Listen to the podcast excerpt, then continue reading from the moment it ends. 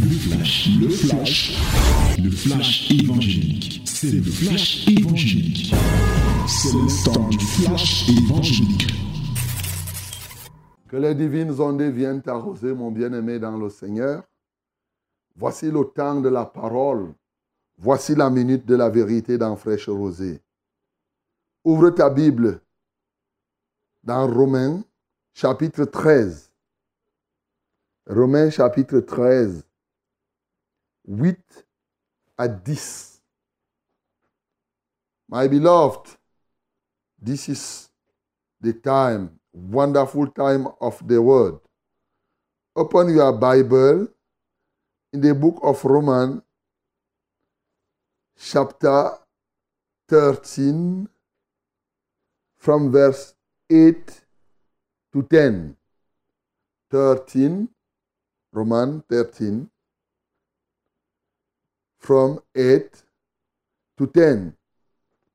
Let us read it together in the mighty name of Jesus. Nous lisons tous ensemble au nom de Jésus.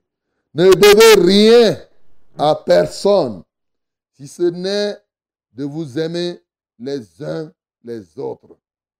Car celui qui aime les autres a accompli la loi.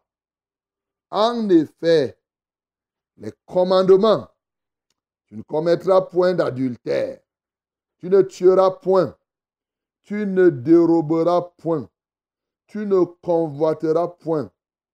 Et ce qu'il peut encore y avoir se résume dans cette parole, tu aimeras ton prochain comme toi-même.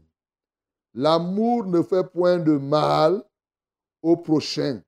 L'amour est donc l'accomplissement de la loi.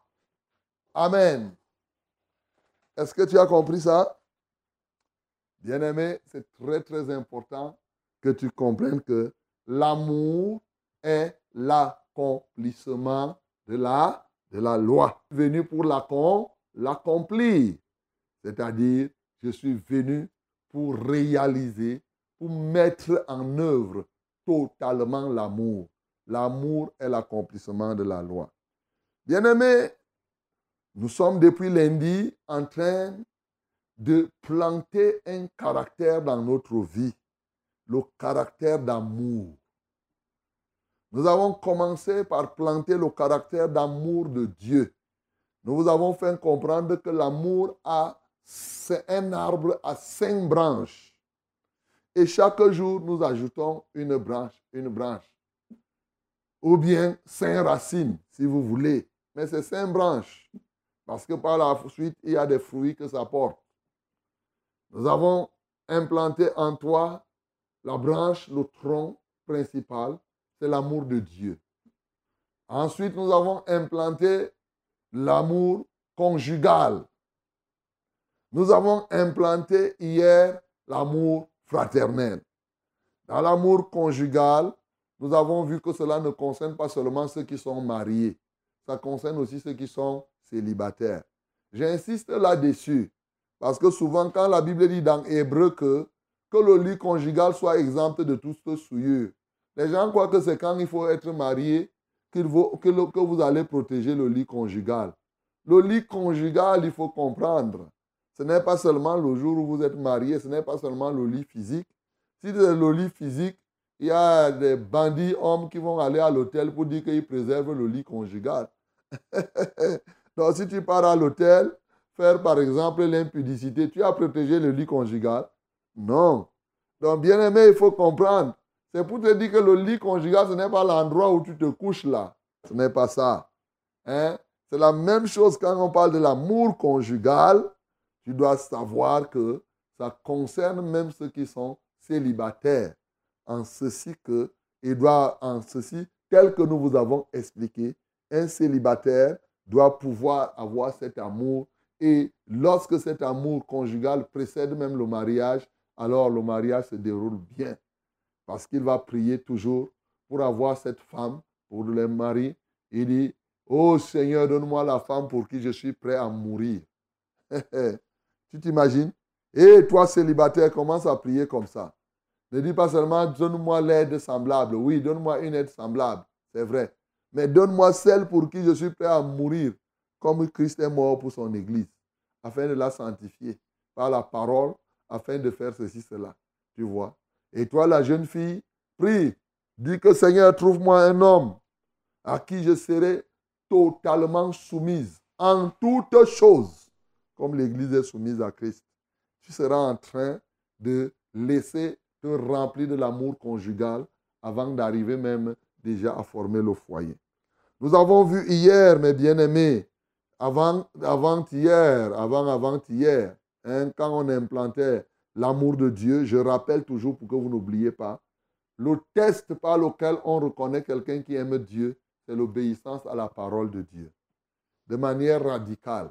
Et on a dit que quand quelqu'un aime Dieu, au fur et à mesure où il écoute la parole de Dieu, il change.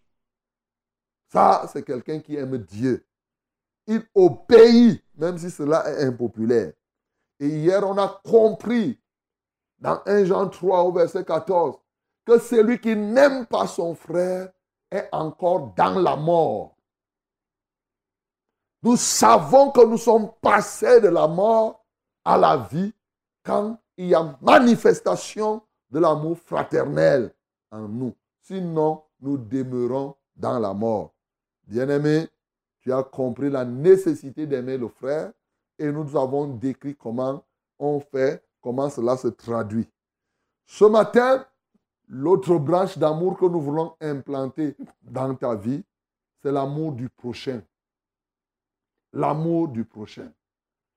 Et on a déjà vu l'amour, mais voyons, le prochain même, c'est quoi? Le prochain, c'est qui? Lorsqu'on dit prochain, nous sommes aujourd'hui jeudi. Si je dis que vendredi prochain, je vais faire telle chose, vendredi prochain, c'est quand? Vendredi prochain, c'est demain. C'est ça? Donc, prochain vient de proche. Le plus proche vendredi, c'est ça que j'appelle vendredi prochain. C'est un exemple. Tu vois? Donc, euh, dans la notion de prochain, il faut comprendre l'élément fondamental de proche. Et qui parle de proche parle de proximité. La proximité, être près d'eux. Le contraire de prochain, de proche, c'est quoi? C'est lointain. De prochain, ce qui n'est pas prochain, c'est lointain. Ce qui n'est pas proche est éloigné.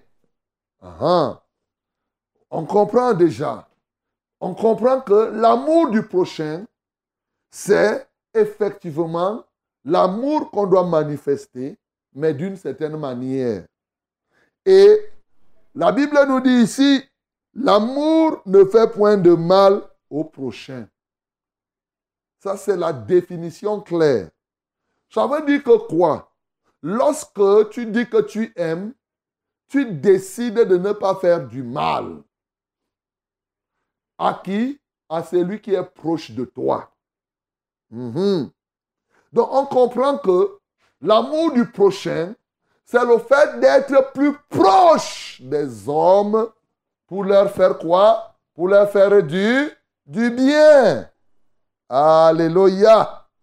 Voilà la vérité, mon bien-aimé. C'est ça l'amour du prochain. La personne que tu rencontres qui est à côté de toi, tu décides de faire du bien à cette personne. Et tu refuses de faire du mal à ton semblable. Parce que le prochain, c'est aussi l'autre appellation de ton semblable. Donc, tu refuses de faire du mal à ton semblable, tu refuses de faire du mal aux autres, mais tu te rapproches d'eux, tu es plus près des gens pour pouvoir leur faire du bien. Ça, c'est l'amour du prochain. Cela se traduit dans la pratique comment? Bien sûr, l'amour du prochain, c'est aussi la manifestation de l'amour de Dieu en nous. Quand nous nous aimons, nous nous rapprochons. Certains se posent des questions. Pourquoi Jésus est-il parti du ciel pour venir sur la terre? C'était aussi pour manifester l'amour du prochain. C'est-à-dire qu'il pouvait dire que je reste sur le ciel, Dieu est tout puissant, je vais faire ceci, cela. Il a dit non. Il faut qu'il vienne, qu'il soit sur la terre proche des hommes qu'il doit sauver afin de les sauver. C'est la manifestation de l'amour du pro, du prochain. Donc, bien aimé, il y a des gens qui sont distants. Il y a des gens qui mettent beaucoup de barrières. Oh, lorsque l'amour du prochain remplit ton cœur, tu ne vas pas mettre trop de barrières, des barrières. Non, tu seras proche des uns et des autres. Tu es proche pour leur faire du bien, comme Jésus-Christ est parti du ciel. Tu sors de ta zone de confort et tu viens donc avec les gens, et ceci pour leur faire du bien, et non pour épier leur vie afin de faire du mal. Non. De sorte que quand tu vois une personne, tu regardes, tu cherches à lui faire toujours du bien. Alors le bien, faire du bien, c'est quoi? Voilà. Parce qu'on prononce toujours ces mots-là, on ne va pas jusqu'à comprendre. Faire du bien, c'est premièrement éloigner quelqu'un du danger. Dès que tu vois une personne et que tu es rempli de l'amour pour la personne, tu dois ouvrir tes yeux pour comprendre dans quel danger cet homme-ci se trouve. Généralement, il peut avoir un danger que lui-même ne voit pas. Mais que toi, tu vois. Quand tu l'aimes, tu vas t'investir pour que cette personne sorte du, du danger. Quand tu aimes quelqu'un, c'est comme quelqu'un qui est là en train de marcher, il a les yeux lancés, il y a un serpent à côté de lui. Tu vas le bousculer parce que tu ne veux pas qu'il soit mordu du, par, le serpent, par le serpent. La personne mais pourquoi tu me bouscules? Tu montres seulement que voilà le serpent. Tu vas dire que, eh, merci beaucoup. Mais au départ, la personne ne voyait pas le serpent. La personne était en danger parce que tu l'aimais, tu l'as bousculé pour que, effectivement, il ne soit pas mordu par un, un serpent. Donc, mettre quelqu'un hors du danger, c'est la manifestation de l'amour du prochain. Deuxième élément de la manifestation de l'amour du prochain, c'est chercher à faire progresser quelqu'un. Chercher le progrès d'une personne. Alléluia. Troisième élément de l'amour du prochain, c'est aider la personne à atteindre le but de sa vie. Voilà trois choses pertinentes, mon bien-aimé, qui vont traduire ce que c'est que l'amour du pro, du prochain. J'ai dit, un, sortir quelqu'un du danger. Deux, aider quelqu'un à progresser. Trois, l'aider à atteindre le but de la vie. Voilà. Lorsque tu fais cela, on dira que tu aimes ton prochain. Maintenant, revenons terre à terre. Sortir quelqu'un du danger, c'est quoi? C'est sauver. Sauver la personne. Ça, on appelle ça sauver. Voyez, Jésus nous a sauvés. Il a vu comment nous sommes en danger. C'est pourquoi tu vois tes voisins. Tes voisins sont en danger. Si tu les aimes, le danger qui les guette, c'est quoi? C'est le danger de l'enfer. C'est pour cela que tu vas traduire l'amour du prochain par quoi? Par, par exemple, l'évangélisation. Par exemple, tu vas traduire l'amour du prochain comment? Par la prière pour le voisin. Parce que tu combats, tu vois que lui, il est en danger. Lui ne se voit pas en danger. Uh-huh. Quelqu'un avait dit ici que quand quelqu'un ne sait pas qu'il est en danger, c'est là même où il est en, en danger. tu vois donc la théorie du danger? Donc, il y a des gens qui sont là en danger, mais ils ne sont pas conscients qu'ils sont en danger. Mais c'est justement là où ils sont vraiment en, en danger. Donc, tu dois voir que ton voisin qui marche, ce n'est pas parce qu'il a la voiture, il est en danger, mais il n'est pas conscient seulement de ce danger. Toi, tu dois, si tu l'aimes, c'est ton prochain, il est proche de toi. Tu viens, tu te rapproches donc de lui et tu t'investis pour que cette personne sorte du, du danger. On va dire que tu l'as sauvé. Lui, il est en train de se noyer, mais il ne, s'en rend pas compte. Voilà. C'est pour cela que l'amour du prochain, donc, le bien que tu peux faire aux membres de ta famille, à, à tes amis, c'est engagé pour leur salut. Par la prière, premièrement. Ensuite, en leur annonçant l'évangile parce qu'ils sont dans le péché. Et je vous ai souvent dit, et je le dis encore, le péché, c'est le poison le plus dangereux possible. Quand quelqu'un pêche, quand tu vois les gens faire l'impudicité, là, ils croient qu'ils sont des gars. Mais ils ne sont pas conscients qu'ils sont en danger. Ils sont en train de s'empoisonner tous les jours. Toi qui vois quelqu'un qui est en train, tu imagines quelqu'un qui est en train de prendre une nourriture empoisonnée et tu vois la personne en train de prendre du poison, tu regardes. Non, c'est que tu ne l'aimes pas. Mais si tu aimes cette personne, dès qu'elle va vouloir prendre, tu vas dire, non, cette nourriture-là, on l'a hein, empoisonnée. Donc, ne mange pas, ne mange pas. Ah ah. Tu comprends pourquoi tous les jours ici, je te dis, ne pêche pas. Hey, ne pêche pas. Arrête ce que tu voulais faire là. Même aujourd'hui, il y a le mal que tu voulais faire. Arrête comme tu m'écoutes là. Je te dis d'arrêter comme je te parle là, maintenant là. Change. Ne fais plus ça. Voilà. Donc, tu aides la personne à sortir de ce pétrin. Voilà comment tu, manifestes l'amour du prochain. L'amour du prochain, bien sûr, c'est quand tu veux sortir. Le danger n'est pas seulement le danger par rapport à l'enfer. Ça peut être le danger, c'est quelqu'un qui est en train de mourir devant toi. Il est en train de mourir parce qu'il a faim. Il est en train de mourir parce qu'il a été roué de coups. Dans Luc chapitre 10, Jésus nous parle de la parabole du bon samaritain. Cet homme-là avait été roué de coups. Voyez-vous, le sacrificateur et le lévite sont venus, sont passés, mais c'est le samaritain qui a pris soin de lui, qui était proche. Le docteur de la loi a répondu lui-même et Jésus dit que toi va faire de même. C'est ça l'amour du prochain. Donc, bien aimé, c'est aider quelqu'un donc maintenant à sortir du danger.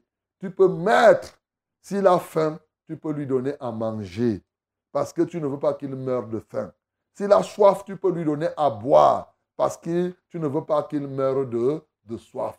C'est un témoignage. Tu peux aussi prier s'il est malade pour qu'il soit guéri. C'est un témoignage de l'amour du prochain. Jamais, jamais ne fais pas le mal. Et la Bible nous dit même, ne rends pas le mal contre le mal. Donc même si quelqu'un te fait du mal, l'amour du prochain qui est rempli dans ton cœur doit te pousser à la place du mal à lui rendre le bien.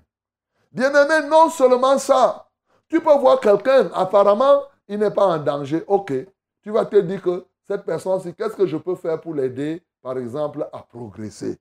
Et cette année, nous avons décidé de progresser pendant 70 ans.